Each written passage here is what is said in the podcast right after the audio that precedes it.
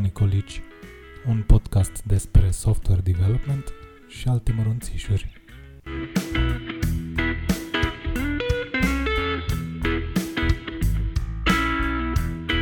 Salut!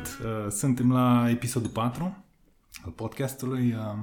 Astăzi îl avem invitat pe Ovidiu Deac. Salut, Ovidiu! Salut, salut! Ovidiu este inițiatorul mișcării de programare funcțională din Cluj. Tu ai fost cel... E mult spus. E, nu, asta e adevărul. Tu ai deschis uh, drumul cu meetup-ul de functional programming, nu e așa? Câte știu. Da, da. Și acum um, îl organizezi, mi se pare, o dată pe lună, parcă, nu? Yeah. Încercăm să fie o dată pe lună. Uh-huh. Mai mult sau puțin în funcție de...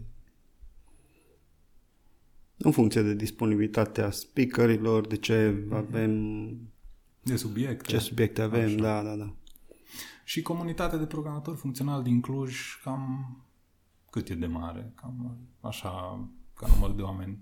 Zeci de oameni, poate mult spus. Avem, sute. Pe grupul de meetup sunt da. vreo cinci sute. Adică oameni uh, interesați. Oameni care, mă rog... Sunt înscriși pe meetup-ul Cluj punct F P sau așa. Um, Poți să spui, activ, să știu oamenii, efectiv. Că, să știu oamenii unde e grupul de meetup, ca să intre dacă... meetup punct com slash cluj f p.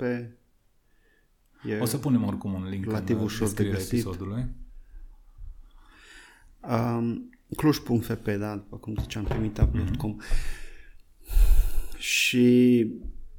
Din cei cinci sute nu vin mai mult de douăzeci și ceva la evenimente, deci nu-i chiar activi, uh-huh. activi să poate sub o sută. Uh-huh. Da, nu, și curioși se numără și până la urmă dintre cei curioși la un moment dat apar, apar alți, alți oameni uh-huh. care să participe, deci e ok. Păi, poate, poate reușim să, să mărim puțin comunitatea asta. Cu păi da, încercăm cu... să o mărim. De exemplu, am făcut luna trecută în... Îmi scapă. Aproximativ acum o lună am făcut un workshop de introducere în Scala, programare funcțională și Scala și au fost... destul de mulți înscriși, mai mulți decât ne așteptam. Noi ne eram pregătiți să primim în jur de zece, că era workshop de două zile. Până am fost șaisprezece. Deci uh, a fost uh, de șaisprezece fiind așa un număr destul de ok pentru un workshop de două zile în weekend, ne-am am fost surprinși. Uh-huh. Da, ce să zic, că cum ziceam, creștem, uh, vedem ce se întâmplă. Important uh, e că vin niște oameni cu care ai poți să avea niște discuții chiar interesante tehnic. Deci asta mi se pare foarte mișto. Așa mai un fel de cam geeky, să zicem, toți suntem așa un pic geeky și avem niște discuții foarte ok, foarte pe mine mă mă satisface așa. Pasionați de cuvinte, nu? Și da, oameni pasionați. Eu sper că și ascultătorii podcastului, tot geeky sunt și pasionați, că asta e, asta e ideea, să atragem oameni sau să ne exprimăm față de o audiență în, în domeniul software development și sper că toată lumea e pasionată. Din păcate, nu cred că e așa, dar poate putem să-i ajutăm să devină cât mai mulți pasionați. Nu. Asta îți place, nu-ți place, nu-i... Da, așa tu să devină pasionați. Drept e că în fiecare industrie e la fel. Dar dacă vrei să lucrezi, e important să ai oameni care sunt pe o minte cu tine. Și noi, când am făcut meetup-ul asta, am vrut. Noi făceam, aveam un proiect de... Îl făceam un F# și nu găseam oameni. F# era foarte... E un limbaj foarte mișto. Îl recomand pentru oricine care lucrează pe .net, fără discuție, F# înainte de, în loc de C#. Nu, nu poți face lucruri, cam aceleași lucruri pe care le faci în C#, C# le faci și în F#. Dar în F# le faci cu eleganță și le poți face cu eleganță, mm-hmm. că până la urmă dacă vrei să scrii mizerii, le poți scrie în orice limbaj, nu are legătură cu limbajul. Țin minte că noi de-aia am scris la un moment dat atunci un interpretor de Lisp în F#, dacă mai știi, țin minte? Da, dar era ceva cu... workshop la o firmă așa, la care așa, lucram. Da. Așa. Da, e foarte fain F-Sharp-ul. Țin minte de atunci, tu mi l-ai arătat, e, e foarte plăcut. E,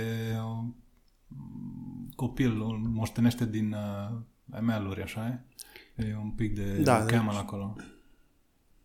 M L, din, din M L se trage, mă rog, OCaml, M L, Caml, OCaml și F-Sharp. Sunt cumva așa o linie de, ce să zic, moștenire. Ca da, oricum F-Sharp-ul moște... Ca să vorbim O P.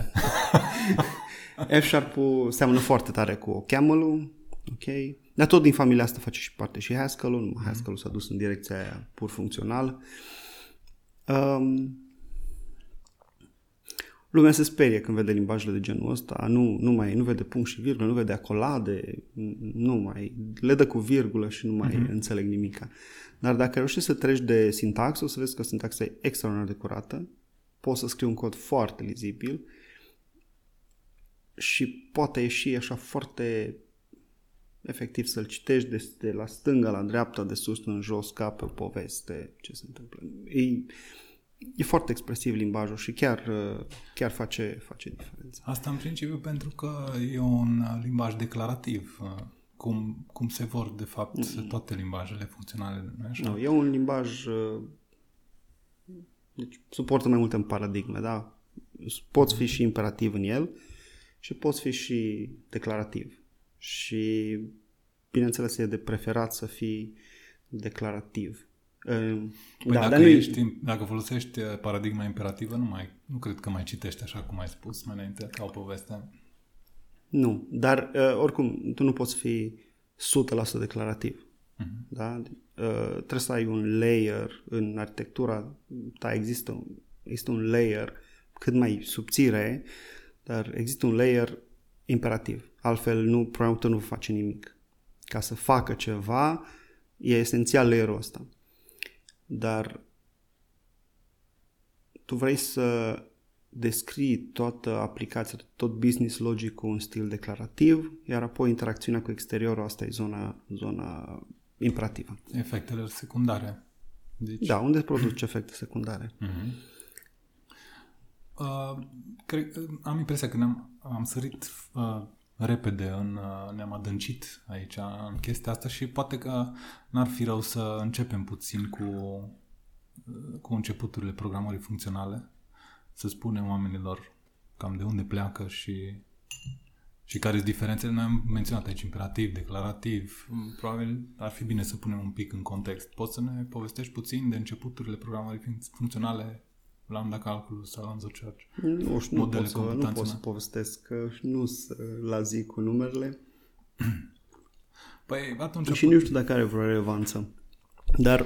Eu zic că, eu zic că e important să știe lumea uh, care e diferența între cele două. Uh, că, practic, practic uh, prin anii treizeci, atunci când au, s-au definit formal cele două modele computaționale, uh, mașina Turing, pe care o știm toți și o folosim în general, care e uh, mult mai vizibilă pentru noi și abordează lucrurile într-un mod imperativ propusă de Turing atunci, și modelul computațional propus de Alonzo Church, americanul Church, tot, tot prin vremea respectivă, care se numește Lambda Calculus și e bazat efectiv pe funcții și compunerea funcțiilor și exprimarea conceptelor prin funcții matematice, că de acolo vine numele de programare funcțională, de fapt. Și numerele, efectiv numerele sunt exprimate prin funcții, prin aplicarea funcțiilor. De exemplu, Church Numerals, cum se numesc numerele descrise de el în Lambda Calculus, sunt de fapt aplicații succesive a unor funcții pe o valoare. Dacă ai un, de exemplu, vrei să reprezinți trei, e F aplicat de trei ori la X. Pentru că el a presupus că trei înseamnă de trei ori, de fapt, și așa a reprezentat el numerele.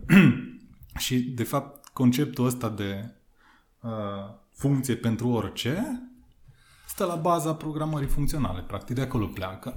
După care, asta e, asta e untyped Lambda Calculus, deci evident fără... Dar de ce am vrut să evidențiez asta și de ce cred că e important? Pentru că are o bază, se dezvoltă dintr-o bază matematică mult mai vastă din spate, ca, uh, uh, pe care te poți baza când vrei să intri în concepte mai avansate, algebrice, de exemplu, cum e uh, category theory, nu? Uh, tot uh, proprietățile funcțiilor abordează, nu? Ok, hai să... Eu, eu cred că, într-adevăr, uh-huh. îți dau dreptate, nu, nu neg, dar nu cred că ne ajută, de fapt. Nu cred că ne ajută dacă punem problema la modul ăsta. Eu cum văd programarea funcțională? O văd uh, o, abord, o abordare a programării venită dinspre matematică, uh-huh. în care ai niște...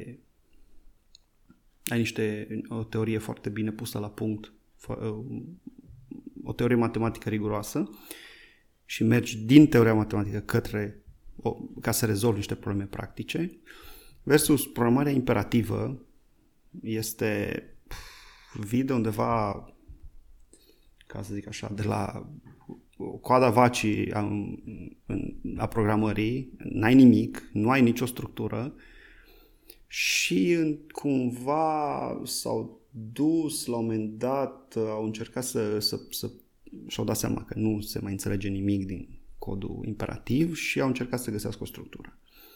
Deci, până la urmă, ei se întâlnesc undeva la mijloc, în zona aia în care uh, ești, uh, lucrezi îngrijit și, mă rog, poți să, poți să înțelegi ce ai făcut acolo, da? Poți... poți uh, Uh, poate fi citeți. Omul, da, omul poate înțelege algoritmii și, mă rog, tot uh, implementarea... Uh, Te referi da? la imperativ acum, nu? Nu, mă refer la ce ne interesează pe noi. Pe noi ne interesează să, să, să funcționeze uh-huh. și să putem înțelege ce acolo. Da. Ok. Și asta e undeva la mijloc între puritatea aia din programare funcțională aia teoretică și... Uh, ce să zic, uh, Wild Wild West, în care n-ai nicio structură în cod și ai uh, ești imperativ și fără, fără niciun fel de structură. Ok. Și undeva la mijloc se întâlnesc, se întâlnesc și acolo este, de fapt, zona care ne interesează. Pentru că dacă este, lucrăm pur teoretic, nu avem, nu avem uh, mă rog, folosim, dacă folosim ca la carte toate lucrurile, nu le putem aplica, de fapt, în practică. Dacă pornim din direcția cealaltă, din Wild Wild West, ca să zic așa... De la mașina Turing, cu alte cuvinte. Uh, mașina Turing zice, fă asta așa, pune asta, valoarea asta aici. Citești. Exact. Deci dacă pornim din partea cealaltă, uh, nu mai înțelegem ce e acolo. Și undeva la mijloc îi, până la urmă, adevărul, adică ai o mare parte, ar trebui să ai o mare parte de cod... Uh, declarativ frumos, să-ți dea, să, să ai o structură în care, în care miezul, miezul, business logic-ul este declarativ și e mai, asta îl face mai ușor de înțeles și ai și zona imperativă de care nu poți scăpa și care te face să, adică care execută de fapt aplicația, pentru că dacă ai avea cod declarativ, n-ai avea niciun efect secundar, se zice că singurul lucru pe care poți să-l vezi e să pui mâna pe calculator să simți că se încălzește. Bine, deci, da. Dacă n-ai efecte secundare. Bine, dar hai să, hai să explicăm puțin treaba asta, că lumea cred că o să aibă impresia că dacă folosești programare funcțională nu se întâmplă absolut nimic în spate, ceea ce nu e chiar adevărat, adică dacă păi. vrei, programarea asta funcțională e cumva o paradigmă declarativă, cum ai menționat și tu mai înainte. Și atunci, spre exemplu, dacă vrei să, să zicem că ai o, ai o colecție de elemente și vrei să faci ceva, să le transformi într-un anume fel, nu? În programarea imperativă ai începe să descrii tu prin program mecanica parcurgerii acelei colecții și identificarea elementelor și transformarea lor. Pe când în programarea declarativă tu nu spui decât colecție, te rog frumos transformă elementele tale cu această funcție, nu? Dar acolo chiar se întâmplă ceva, deci se întâmplă niște lucruri. Poate că n-ar strica să, să menționăm ce înseamnă efecte secundare. Ok, deci tu în primul rând nu vrei să transformi o colecție, nu vrea nimeni să transforme o colecție, dragul transformat unei colecții. Eh. Vai, citești de la, de la ce știu, de pe un dintr-un fișier, să zicem, citești niște numere, vrei să le sortezi, să zicem, sau vrei să le transformi în... Hai să zicem, citești, citești un fișier, da? Îs stringuri în fișier respectiv, parsezi fiecare linie, obții un întreg pe linie, faci o sumă și afișezi rezultatul. Bun? Da. Asta, zicem, o problemă da, da, da. de okay. rezolvat. A, cam așa se pun probleme. Nu, nu vrei să transform colecții. Okay. Și asta atunci ce se... Cum se întâmplă... Cum se, cum se împarte algoritmul tău? Iau date din fișier, le bag în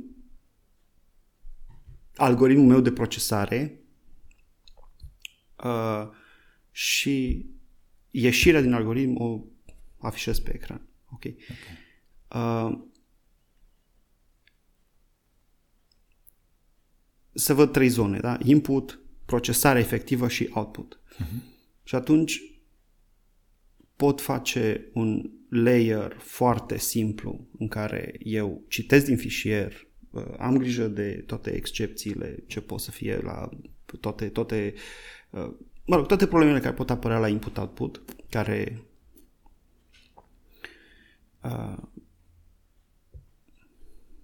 mă rog, da, astea, pe astea le, le tratez în layerul de input. Apoi am business logic-ul în care știu că primesc o secvență de numere, nu mă interesează de unde sunt numerele astea și produc un rezultat și apoi output-ul în momentul în care afișez rezultat, rezultatul respectiv. Mm-hmm. Ok. Și a, aici procesarea efectivă a numerelor este este zona e business logic-ul aplicației și este zona în care nu am nu interacționez cu nimeni, am po- pot să-mi, descri- să-mi declar, să-mi, să-mi scriu algoritmul într-un stil declarativ, iar input-output este zona în care trebuie să fiu imperativ și zic acum citesc din fișier, acum trec la rândul următor, acum. Uh-huh. Ok. La fel și cu afișarea, îs, astea sunt imperative, îs efecte pe care le fac acum, la un anumit moment din timp, care asta de fapt e diferența între declarativ și imperativ. Declarativul e un desen frumos pe o foaie, iar imperativul este un plan foarte clar în care zic acum fac aia, acum fac aia, în care contează foarte mult timpul. În declarativ nu contează timpul. Declarativul e proiectul făcut de arhitect. Pentru că poate ai putea să aplici și în altă secvență temporală sau... Poți să le aplici oricând, în momentul în care tu nu mai ai legătură cu timpul. Timpul nu există în, în paradigma ta, tu atunci poți face orice. Vreau să... De, de ce insist aici? Că e un lucru important, că multă lume gândește efectiv imperativ când spune ceva calculatorului prin program. Da, asta și e... multă lume, adică lumea ar trebui să înțeleagă că nu e neapărat necesar să faci asta, pentru că uh, runtime-ul de multe ori știi să optimizeze mai bine computațiile pe care le dai tu. Și atunci cum ar trebui să abordăm, cum ar trebui să uităm de timp? Care, care ar fi chestia asta? Ce, ce, ce crezi tu că am putea face ca să nu mai luăm în calcul secvențele astea și să gândim cumva puțin mai declarativ? E important lucrul ăsta.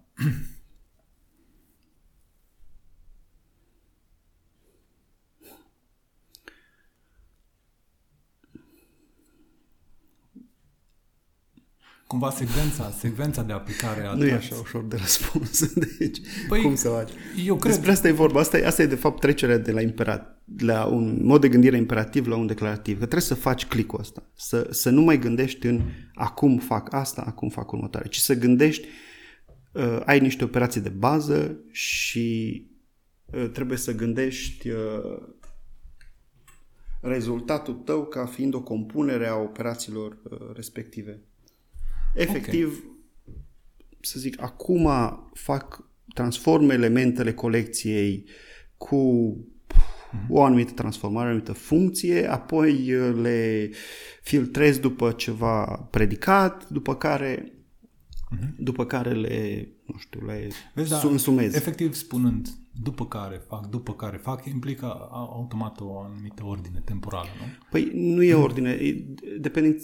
Cele două operații depind nu de timp, ci una depinde de rezultatul celălalt. Deci este o de- dependență de datele uh-huh. operației dinainte, nu de momentul execuției. Ok, deci am identificat o, o, o dependență, hai să zicem, atemporală, dar totuși secvențială și a, a, deci oarecum serial, hai să zicem, o computație serială, să zicem. Este serială prin definiție pentru că eu nu pot uh, însuma înainte să transform, să zicem, elementele. Da, da, da. Nu, Dacă... deci, nu contest. Da, așa este. Deci am identificat elementul ăsta în partea declarativă. Acum, evident, există și computații care se pot uh, desfășura în paralel, ceea ce e de multe ori foarte important ca să ne ajute la performanța și la viteza cu care se execută un program. Și iarăși poate, poate intrăm puțin în zona asta, ne ajuți cumva să povestim despre cum am putea să gândim în așa fel încât să, să paralelizăm computațiile, pentru că iarăși în industrie văd multă lume gândind imperativ, nu, nu dă seama că poate face lucrul ăsta și uh, pur și simplu cuplează, cuplează computațiile respective serial și ajunge performanța programului, ajunge să se degradeze sau... Înțelegi ce vreau să zic. Da. Cum am putea să abordăm o problemă ca să o descompunem în fire de execuție? Acum nu, să nu ne gândim efectiv la ce face C P U, dar cum am putea să uh, paralelizăm o problemă? Uh, ce aspecte trebuie să urmărim? În primul rând, problema funcțională nu e despre paralizare. Paralizare nu, e doar un corect. efect... Uh, uh, faptul că e mai ușor de paralizat, ăsta e un efect al faptului că suntem atenți la efectele secundare. Toată problema din programarea funcțională este managementul efectelor secundare. Efectele secundare ce? Sunt toate acele acțiuni pe care le faci care depind de timp. Orice îi face, orice faci și care, dacă îl fac acum sau peste zece secunde, uh, contează. contează dacă timpul la care execuți o acțiune contează, ăla, asta e, o, o, asta e un efect secundar. Okay. Și de ce ar conta? De ce ar conta timpul? Pentru că... Pe în anumite, timp, în anumite situații, de exemplu, contează dacă eu deschid fișierul acum sau deschid peste zece secunde. Acum poate există, peste zece secunde poate nu mai există. Exact, pentru că este cumva un state global care poate fi afectat și de altundeva. Nu? Exact, asta, exact. Practic e interacțiunea cu restul lumii, mm-hmm. cu lumea înconjurătoare. Asta ține de timp, pentru că eu dacă îmi pun zahăr în ceaiul ăsta... Mm-hmm. Uh, Dacă am mai puțin ceai, e mai dulce, dacă e mai mult. Deci contează ce fac da. eu. Rezultatul acțiunii mele depinde de, de mediu. De... Da, deci concurența pe un state global e foarte complicată. Da. Practic atunci, e un state da. global, exact. Și atunci uh, paralelismul, că tot ai deschis uh-huh. subiectul, paralelismul are o problemă similară. Paralelismul este afectat de, de faptul că firele de execuție uh, comunică între ele. În momentul în care ele comunică, trebuie să se sincronizeze și nu mai e un paralelism. Uh-huh. Da? Paralelism poți avea doar în momentul în care firele sunt independente. Ok. Și atunci ai problema de... Uh, firele comunică între ele, cum, cum, firele, nu, firele de execuție îs, se afectează una pe cealaltă prin efectele secundare pe care le fac, pentru că dacă ele au acțiuni, dacă ele sunt pure, nu, nu au efecte secundare, nu se vor, nu se vor, nu vor interacționa, n-au cum. Ok? Mm-hmm. Și de asta programarea funcțională ne ajută la paralelism și uh, altele, mă rog. În general, în, în paralelism, în... în concurență, probleme de concurență, asincronicitate, probleme de genul ăsta, astea toate au legătură cu timpul și atunci tu ești un, un mod de lucru în care ești foarte conștient de acțiunile, de efectele tale secundare, inevitabil te duce la un... te, te ajută să, să, să lucrezi în paralel. Pentru că tu, tu e foarte complicat de explicat în, fără o foaie de hârtie. Dar dacă tu ai efecte secundare, firele tale se calcă pe picioare, da? Toate firele vor să, toate, toate thread-urile vor face efecte secundare și se vor, rezultatul este, mă rog, greu de, greu de sincronizat. Pot, pot fi greu de sincronizat thread-urile. Dacă ele nu au efecte secundare, atunci nici mă interesează pe câte thread-uri execut. Ele se vor executa. Dacă o execut pe un thread, va merge mai încet, dacă execut pe cincizeci de mii de thread-uri, va merge mai repede. Nu mă interesează și nu mi afectează cu nimic rezultatul. Dar ca să pot ajunge la arhitectura asta în care eu execut pe mai multe fire în paralel și firele nu se calcă pe picioare, nu... și merg cu adevărat în paralel, atunci pentru asta eu am nevoie de o, de o gândire în stil funcțional, mă rog, în care izolez efectele secundare și zic, ok, zona asta este zona imperativă, asta aici trebuie să am grijă să nu, să nu am, trebuie să am grijă cu efectele secundare, să nu mă, să mă sincronizez cu cine uh-huh. trebuie să mă sincronizez, dar zona asta, la altă, zona pură în care e algoritmul meu, super algoritmul meu, zona asta nu va, ave, nu va interacționa cu nimic din exterior, deci poate să ruleze în paralel. Dacă eu pot să-mi descompun algoritmul în paralel, el se va duce uh-huh. pe oricâte thread-uri fără ca eu să am vreo problemă de sincronizare. Am înțeles. Hai să, hai să abordăm o problemă de care se lovește absolut toată lumea în, în programare, chiar dacă ei fac programare imperativă sau funcțională. Uh, cum, uh, cum am face, spre exemplu, într-un mod, uh, sau cum am decupla aspectul de logging? Că e un lucru foarte important pe care lumea îl face tot timpul și de obicei face un, îl mixează direct în codul uh, pe care îl scriu direct în business logic. Știi la ce mă refer? La faimoasele uh, loop-uri care...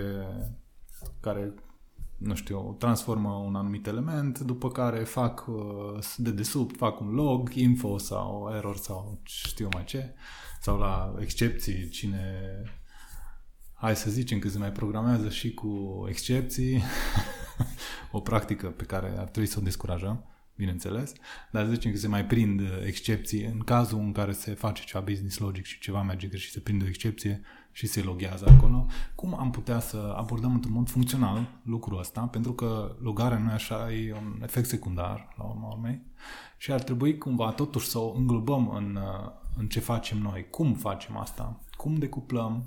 Cum abordăm declarativ problema? Cu siguranță te-ai lovit de lucrurile astea, că în industrie fiind, n-ai cum să nu te fi lovit de așa ceva. Ok. Să ai o funcție care adună două numere da, și da. îți dă un rezultat. Asta e o funcție pură. Da. Ai o funcție care adună două numere, îți dă un rezultat și mai, îți și scrie un log, un, mm-hmm. o, o, mă rog, un mesaj de log în, într-un fișier, să zicem. Mm-hmm. Asta este o cu tot o altă funcție. Uh, e în programare imperativă, în Java, să zicem. Cele două funcții au acea semnătură. Te uiți la una, returnează int, a doua returnează int. Nu știi că faci un efect secundar. Da. Dar, în realitate, cele două funcții se comportă foarte diferit și într-un limbaj în care uh, ai, ai vrea să poți, să poți exprima asta în tipul funcției. Să zici, funcția asta produce efecte secundare și fiți atenți la ea. E un fel de...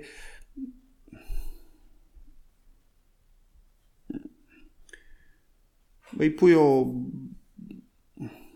etichetă funcției respective să știi că ea și toate funcțiile care apelează îți până la urmă producătoare de efecte secundare și trebuie să fii atent la ele. Uh-huh. Pentru că, nu, am zis că suntem, vrem să fim foarte atenți unde se produc efectele secundare și da.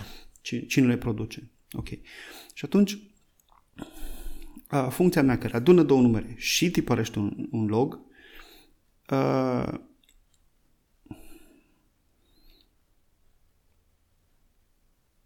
aș putea spune că funcția asta returnează un număr, rezultatul, mă rog, suma inputurilor și returnează și un mesaj care ar putea fi, care ar trebui adăugat la lista de lungă, listă de mesaje de logging da. Pe care le produce aplicația de lungul, în timpul execuției.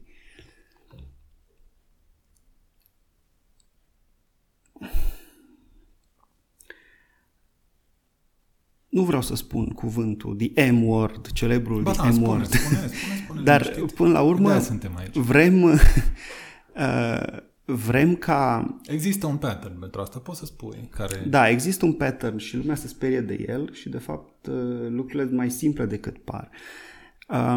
Da, există o, un model matematic care ne spune cum se compun două operații secvențiale. Un model matematic care spune dacă am operația A urmată de operația B, lucrurile se comportă într-un anume fel. E bine, cuvântul pentru modelul ăsta matematic se cheamă monadă. Și fix asta zice monada, cum se compun două operații care depind una de cealaltă prin faptul că acționează asupra unui context. Ok. Și Uh, în cazul logării, fix asta avem, avem, dacă am două funcții care produc loguri, sunt două funcții care acționează asupra aceluiași context, contextul fiind uh, uh, contextul în care se tipăresc logurile, uh-huh. ok? Deci, uh, un logger, să zicem. Da, da. și uh, contează felul în care compun funcțiile respective. Okay. În teoria categoriilor este o întreagă poveste de, de cum se pot compune uh, funcțiile astea monadice. Adică o funcție care uh, produce și efecte secundare, în cazul ăsta loguri, compusă cu o altă funcție care uh, produce și efecte secundare, lucrurile astea se întâmplă după niște legi matematice, mm-hmm. foarte clare. E ok, nu trebuie să, nu trebuie să te reții da. uh, cu conceptele astea. Chiar să intrăm în ele, putem. Poți să nu, nu, vreau, nu vreau să intru în ele, vreau, pentru că nu vreau să sperie lumea. Deci, uh, important e că uh, secvențialitatea asta se supune unor legi matematice. Ok. Și eu ce aș vrea, aș vrea ca să separ, și de fapt asta îmi dă, asta îmi dă programarea funcțională, nu programarea funcțională, ci bibliotecile astea uh, folosite foarte mult în programare funcțională. Care, care ne dau pattern-urile de care da, monade, functori și așa mai departe, aplicatives. Uh, ne Vezi dau sculele ne dau sculele pentru a pentru a lua niște funcții pure. A plus B egal cu mă rog, cu suma lor. Da. Funcția care adună două numere, să o iau pe asta și să o transform astfel încât să adune două numere și să logheze. Uh-huh. Dar eu să nu-mi bat capul cu compunerea operațiilor astea secvențiale. Asta e... Eu să, să, să-mi iau de pe... Să-mi iau de pe... De pe, de pe cap mecanica da, efectivă a logării, să zicem. A, a compunerii. Sau, mă rog, a efect, a compunerii. Sau compunerii. Dar... Nu s-o bag sub preș. Uh-huh.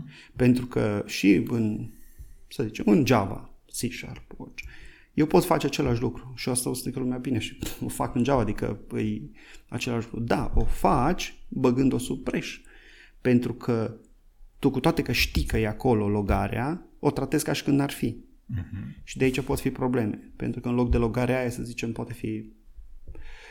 Launch missiles. Da, launch missiles. Da. Și tu funcția care zice adună două numere mai lansează și rachetele și nu ai de unde să știi și nu, po- nu poți controla mm-hmm. chestia asta. Deci întrebarea este cum fac eu uh, compunerea operațiilor secvențiale, astea, operațiile astea care produc efecte secundare, fără ca să le... să-mi fie ușoară compunerea, dar să știu foarte clar ce efecte secundare se produc, de unde și cum. Despre... Plus că ridicându-le la rangul ăsta de vizibilitate, obții uh, un alt avantaj foarte mare, faptul că poți să testezi lucrurile astea, uh, efectele astea secundare, le poți testa efectiv prin... Uh, uh,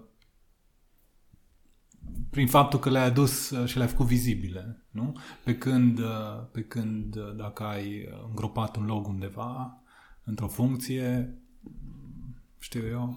Bine, logurile log sunt tratate ca nu există, deci le, ele se, se întâmplă, dar nu le băgăm în seamă, cam așa da. E de cel mai multe ori.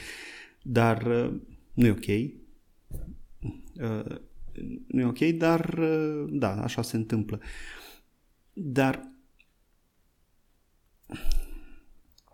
poți să le testezi, practic faci același lucru ca și uh, cei care folosesc framework-uri de mocking, uh-huh. În esență e același lucru, doar că uh,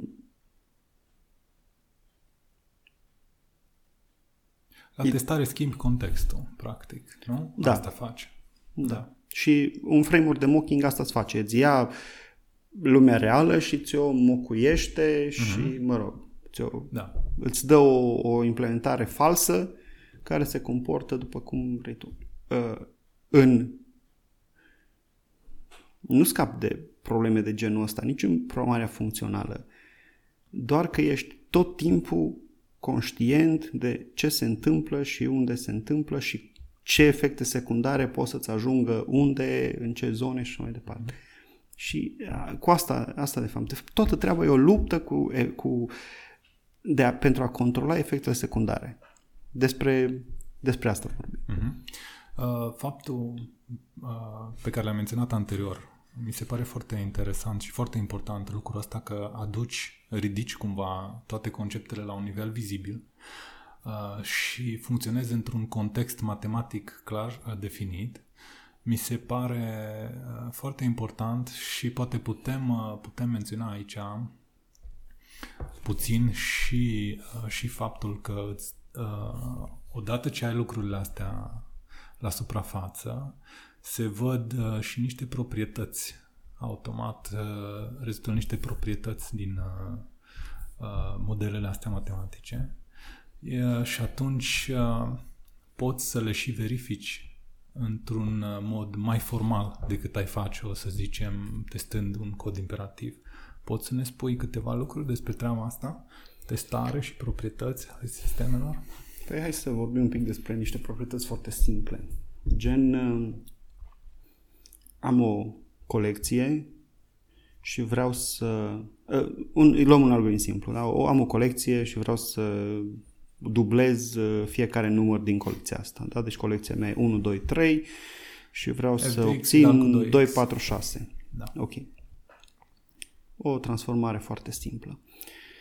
Uh, o abordare imperativă, cei for i de la unu la de la zero la doi, da? Mă rog, zero, unu, doi. Uh, sau pentru, pentru fiecare element din colecție. Hai să da, zicem așa, okay, ca să da. fim... Uh, să nu mi se spună că suntem... Da. Deci for each, cu alte cuvinte. For each. Pentru, pentru fiecare element din colecție uh, îmi creez o colecție nouă. Deci în prim, în prim, inițial îmi creez o colecție nouă și apoi pentru fiecare element din colecție uh, iau, iau elementul, înmulțesc cu doi și îl pun în colecție nouă. Da. Ok? Simplu. Asta este o abordare imperativă. Uh,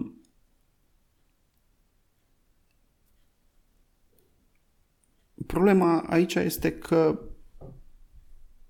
în forul ăsta eu pot să dublez element, înmulțesc cu doi, dar pot să nu-l pun în colecția nouă. Nu, mă, nu am nicio, nicio garanție că elementul dublat ajunge în colecția nouă. Nu am nicio garanție că colecția nouă are aceeași lungime cu colecția veche. Ok? O abordare funcțională Poate este... Poate chiar modifici colecția existentă.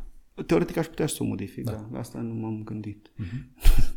uh, da. Uh, o abordare funcțională ar fi, ne bazăm pe faptul că colecția este, implementează uh,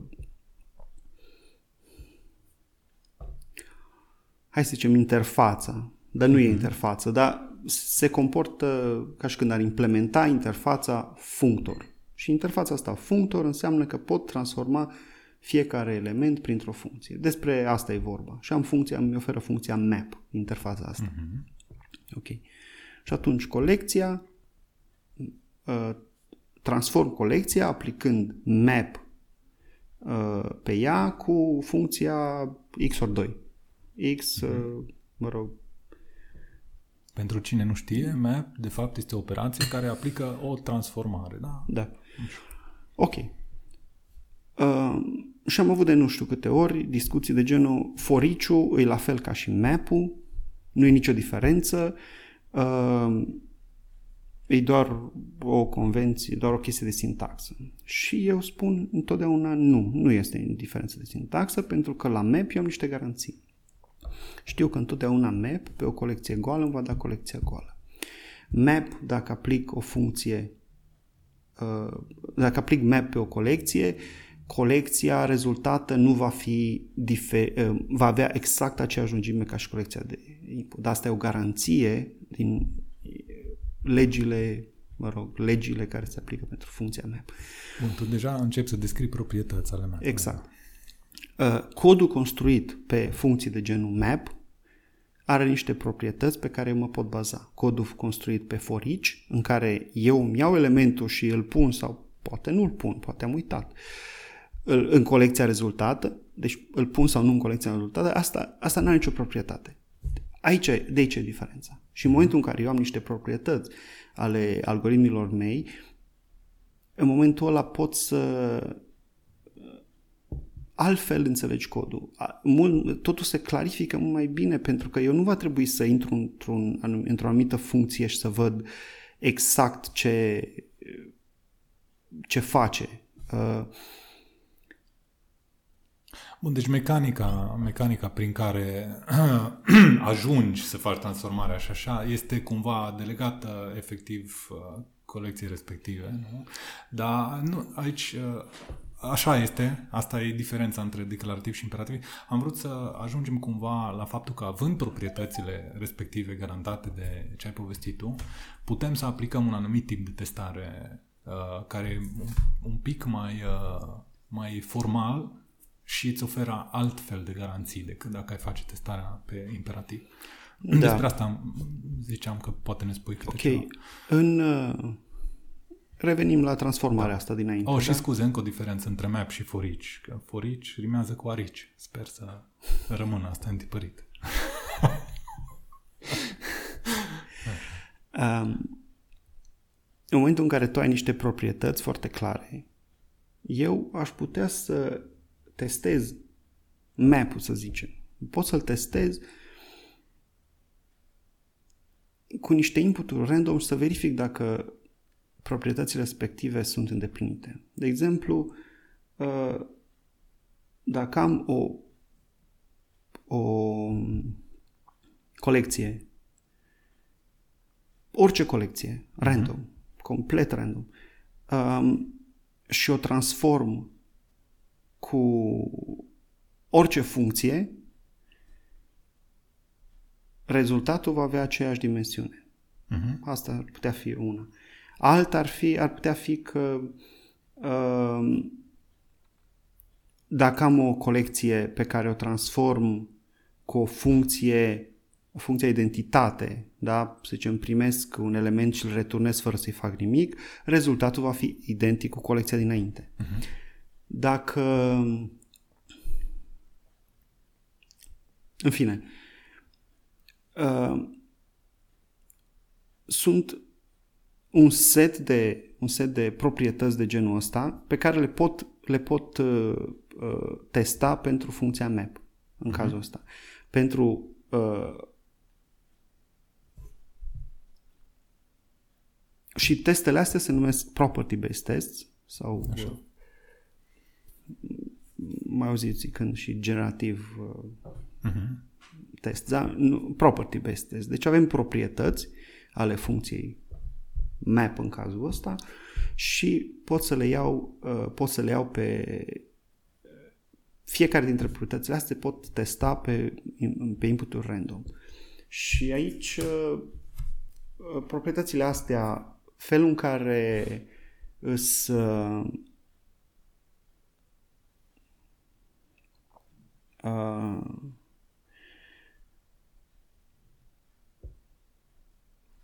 felul în care ele,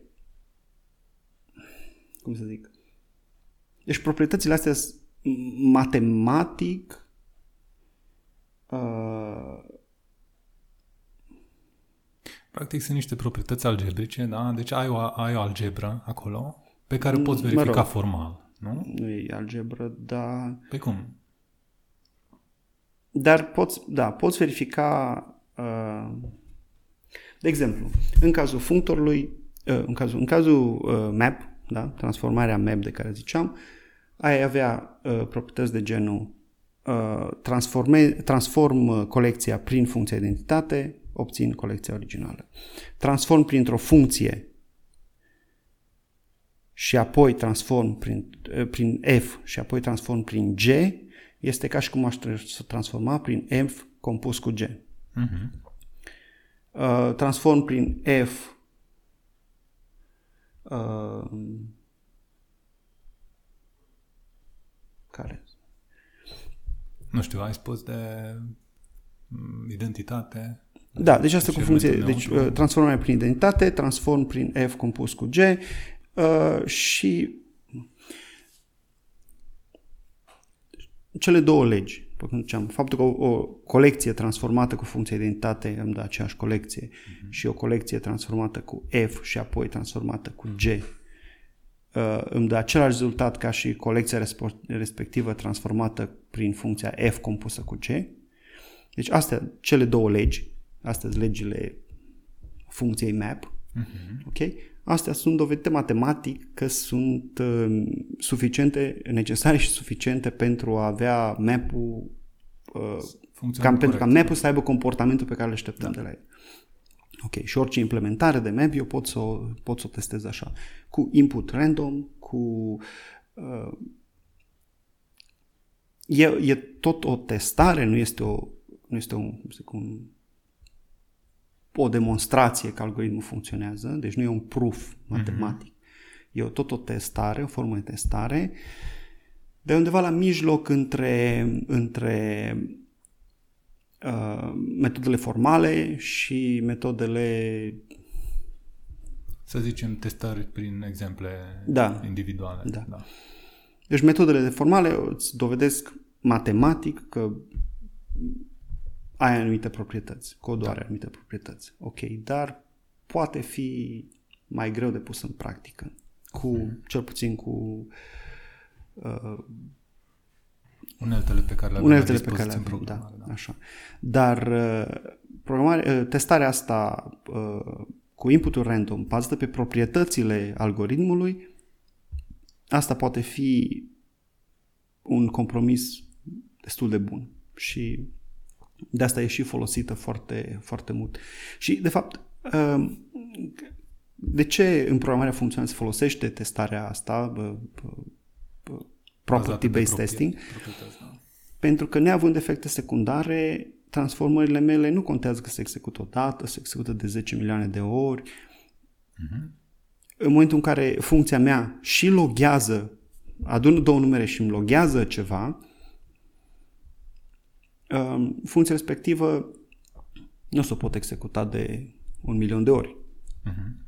Sau o să pot, dar sau cu s-o... consecințe. Da, cu niște consecințe. Sau dacă îmi pune niște thread-uri, sau dacă îmi deschide fișiere, sau dacă îmi, da, face tot fel de alte efecte secundare. Pe când în, în programarea funcțională, dacă abordăm codul cu o mentalitate funcțională și avem funcții pure pe care le testăm cu metodele astea de testare, mă rog, property-based testing, aici nu mai nu mai contează câte de câte ori e executată funcția, în ce ordine, este o funcție pură, e, au, imediat se deschide posibilitatea asta de a testa funcție. Mm-hmm. Acum noi vorbim de niște funcții triviale, dar se pot găsi proprietăți ale unor algoritmuri mai complexe. De genul, uh, am un parser, uh-huh, care poate fi complex, îmi citește un input și am un serializer, da? Deci deserializez, parsez un JSON, să zicem un, am da. un JSON, da? Parsez JSON-ul și apoi îl serializez. Rezultatele trebuie să fie uh, aceleași. Da. Și... Într-adevăr, la, pot să existe niște mici uh, probleme de genul white spaces, să zicem. Mm-hmm. În JSON-ul meu inițial a fost am niște white space-uri care sunt ignorate și în rezultatul meu, după când serializez, uh, pierd white space-urile din... Mm-hmm. Uh, adică o să fie JSON-ul fără white space-uri uh, extra.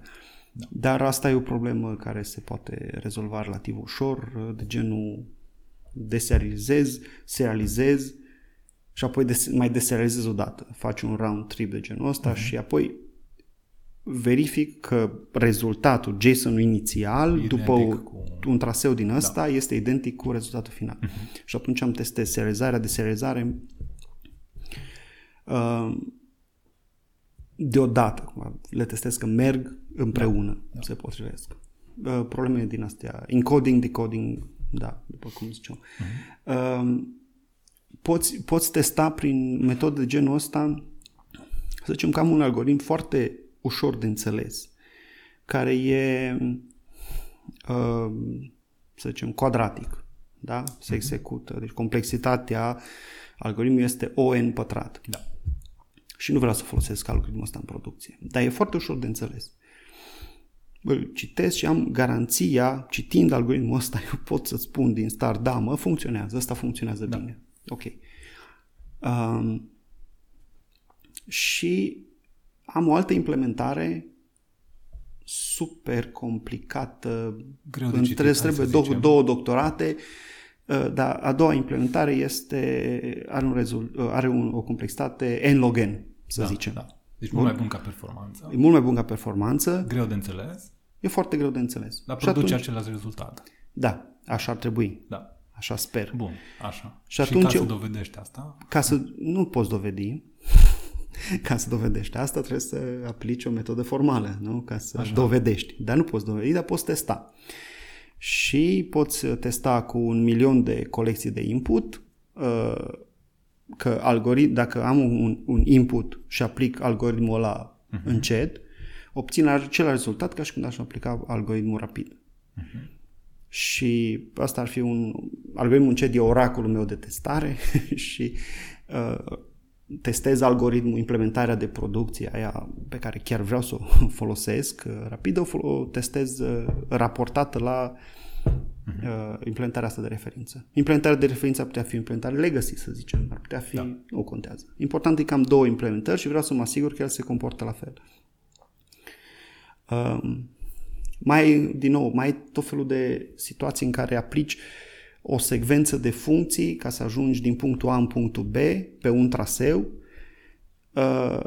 dar poți ajunge și pe un alt traseu aplicând o altă secvență de funcții. Iar tot un caz de genul ăsta e cam ca și la, cam ca și la testarea asta cu Oracle. Văd că dacă mă duc pe cele două trasee, obțin acel rezultat. Asta e iar un exemplu de proprietăți și care se poate, se poate folosi în, în practică.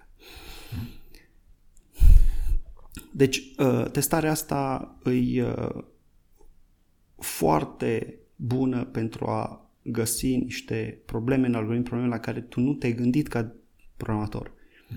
Dacă te gândești cum că vrei să testezi o funcție care primește int și tu o testezi cu trei exemple, Uh, rezult, uh, tu de fapt acoperi uh, un foarte un, un, o, un, uh, o plajă infimă de inputuri și outputuri. Exact. Deci tu uh, iei trei exemple și funcția ta primește, da, milioane de, da, poate primi milioane de inputuri.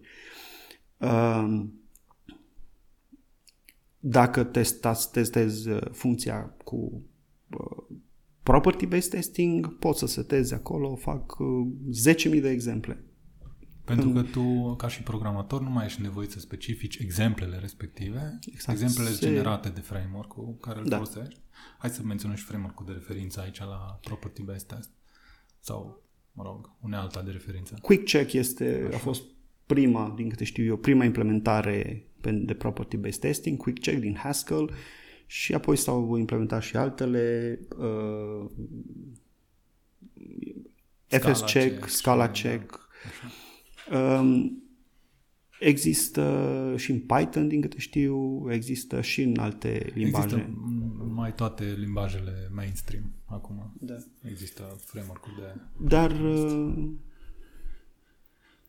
le poți folosi în momentul în care ai o abordare funcțională în limbajul respectiv. Pentru că eu nu pot, repet, nu pot testa o funcție care se aplică de un milion de ori dacă funcția respectivă are efecte secundare. Mm-hmm. Sau, mă rog, bine, poți, dar efectele sunt mai puțin de, de, mai greu de înțeles. Probabil că ai putea forța o, o testare bazată pe proprietăți și la sistemele imperative, dar diferența ar fi că e extrem de dificil să găsești proprietățile respective. Exact. Când programarea declarativă să acolo, cum ai zis tu, la suprafață vizibile și probabil că asta ușurează uh, testarea cu, uh, bazată pe proprietăți. Bine, Ovidiu, uh, așa, apropiindu-ne despre sfârșit, vreau să, vreau să văd, uh, să ne faci o predicție despre viitor. Hai să vedem. Da, să văd în, în ce direcție. Dacă vrei, alege tu o direcție. Dacă nu, mă gândesc eu la ceva. Predicție despre viitorul, da. Unde o să meargă lumea și poți ce se și întâmplă așa. Cu în general, coronavirus. Dacă vrei, poți să te, poți să te legi și de asta. În general, încercăm să ne legăm de subiecte din software development. Până acum, cu ceilalți invitați, am încercat predicții despre viitor în anumite subiecte din software development. Acum hai să încercăm o predicție despre viitor, ceva legată de functional programming. Poate să fie adopția functional programming-ului, o uh, cumva o unificare între mai multe paradigme de programare, ceva de genul ăsta. Hai să construim o întrebare sau ceva împreună. Da. Cred că o să... mă rog... este deja folosită. Programarea funcțională e deja folosită în foarte multe situații în care n-ai zice, adică nu te gândești la ele ca fiind programare funcțională. Uh-huh. Și uh, în limbaje apar framework-uri cu specific funcțional în limbaje mainstream. Gen... Ah, știu, știu ce vreau să, să facem. Așa că mi-ai, mi-ai ridicat la fileu chestia asta. Uh, crezi că pe viitor o să fie, din cauza faptului că se adaugă, probabil venind din lumea academică, încet, încet se adaugă unelte de programare funcțională în limbaj. Crezi că pe viitor programatorii o să devină mai conștienți de faptul că ei chiar folosesc conceptele astea funcționale sau o să rămână tot la nivel de a, folosim niște A P I-uri, niște punct map, punct filter, punct așa. Crezi că o să crească awareness-ul ăsta sau cel puțin... speri lucrul ăsta? Unde crezi? Că e foarte, e foarte, și eu sunt foarte interesat de lucrul ăsta. Mi-ar plăcea ca lumea să devină mai aware că folosește lucrurile astea și să le folosească mai cu cap și mai cum era, sunt ele intenționate să fie folosite. Ce părere ai? Uite, în Cluj, în momentul ăsta, sunt, hai să zicem, cincizeci de programatori care lucrează funcțional, funcțional să zicem, cincizeci, okay. o sută, hai să zicem că sunt o sută. Și sunt zece mii de programatori care uh, scriu uh, JavaScript fără niciun fel de uh, dureri de cap vis-a-vis de cât de îngrijit este codul sau uh-huh. așa mai departe. JavaScript, Java sau așa mai departe. Uh, da, îs câțiva oameni care o să fie întotdeauna oameni interesați de uh, domeniul ăsta și oameni care să facă lucrurile mai bine, care să se să se dedice. Da, să se dedice. Nu, nu să se dedice, dar sunt puțini, puțini raportat la câți sunt cei pe care nu interesează. Deci cred că e atât de mică diferența încât nu contează. Dar până la urmă nu, nu asta ne interesează. Ne interesează că oamenii cu care lucrăm și proiectele pe care lucrez eu și oamenii cu care lucrez eu să fie așa. De asta am și făcut grupul meetup de F P. Adică vrem, vrem să ne învârtim într-un mediu în care... Uh, Uh, scriem un cod sănătos la cap, uh, nu să stau uh, uh, să, să mănânc nervii cu mm-hmm. niște cu niște uh, niște non-probleme practic, da? Da? Că la asta te referi, de fapt. Da, și nu o să fie niciodată mainstream dacă trebuie să te gândești. E, A, deci, cer, un efort, okay. cer un efort uh, mai... Cere un anumit tip de om ca să își pună problema să... F... să ca să-și pună problema să scrie, să scrie altfel. Și sunt foarte puțini până la urmă ăștia. Uh-huh. Uh, procentual, zic, procentual. Acum că noi avem o sută de programatori în, în Cluj care lucrează în stilul ăsta, foarte bine, îs cu o sută mai mulți decât erau acum zece ani. Uh-huh. Dar uh, tot sunt puțini raportat la marea masă a programatorilor. Bun, deci hai să zicem că în decurs de un deceniu procentajul a crescut. Pe viitor, deci din câte înțeleg pe viitor, nu, nu te aștepți ca lumea să devină mult mai entuziastă în legătură cu subiectul ăsta? Nu mă aștept ca lumea să devină entuziastă, dar mă aștept ca limbajele să vină cu niște scule care să te ducă în direcția asta încet, încet. Mm-hmm. Dar, până la urmă, ajungi să, să lucrezi. Am văzut și am lucrat împreună într-o firmă în care da. lucrau, se lucra Java Erix, de exemplu, se folosea da, Erix da. sau C Sharp, uh, Reactive Extensions, da? Uh-huh. Uh, și Erix îți impune un stil de lucru funcțional. Și am văzut ce aberații puteau ieși din combinația asta de stilul de lucru funcțional și oameni care n-au pus problema, nu și-au pus problema să să înțeleagă exact ce se întâmplă acolo și să lucreze, să-și impună stilul de lucru funcțional. Și deci limbajele cumva, să mă rog, framework-uri vin care să-ți dea suport, dar lumea nu neapărat se obosește să, să facă schimbarea de paradigmă și atunci rezultatele sunt amestecate. De asta eu recomand, deci recomand foarte tare oricărui programator care vrea să facă ceva, să, să înțeleagă mai bine și să se îmbunătățească pe el ca programator, îi recomand să studieze Haskell.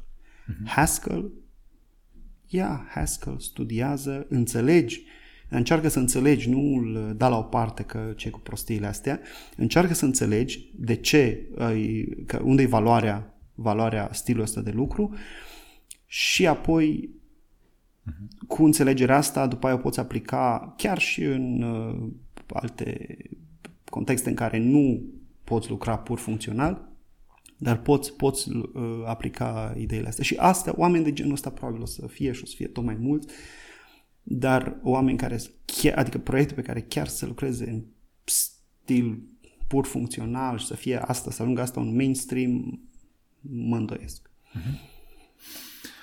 Bine, Ovidiu, mulțumesc tare mult că ai venit să discutăm. Mi-a făcut o mare plăcere. Oameni buni, dacă vreți să aflați mai multe despre subiect, vă recomand să urmăriți meetup-urile făcute de Ovidiu. O mă rog, nu făcute de mine, sunt făcute de comunitatea... Făcute cu ajutorul tău, inițiate de tine. Așa. Așa. Și mergeți acolo, vedeți despre ce e vorba, dacă pare interesant subiectul. Și, și sper să, eu personal sper să ia amploare puțin, măcar, măcar în Cluj aici. E un subiect care mi-e tare drag, deci am ținut să te am aici ca și invitat să povestim. Încă o dată, mulțumesc tare mult, Ovidiu, că ai venit să povestim. Pe viitor ne mai întâlnim. Mă bucur că faci podcastul astea. Sună așa bine, așa din ce am văzut uh, subiectele anterioare, pare, pare o direcție bună. E bine să avem inițiative din astea, cât de multe. Mulțumesc frumos, rămâne de văzut unde se ajungă și până la episodul următor să aveți uh, o săptămână liniștită. Mulțumesc, Ovidiu, încă o dată și sănătate și toate cele bune. Salut! O zi faină!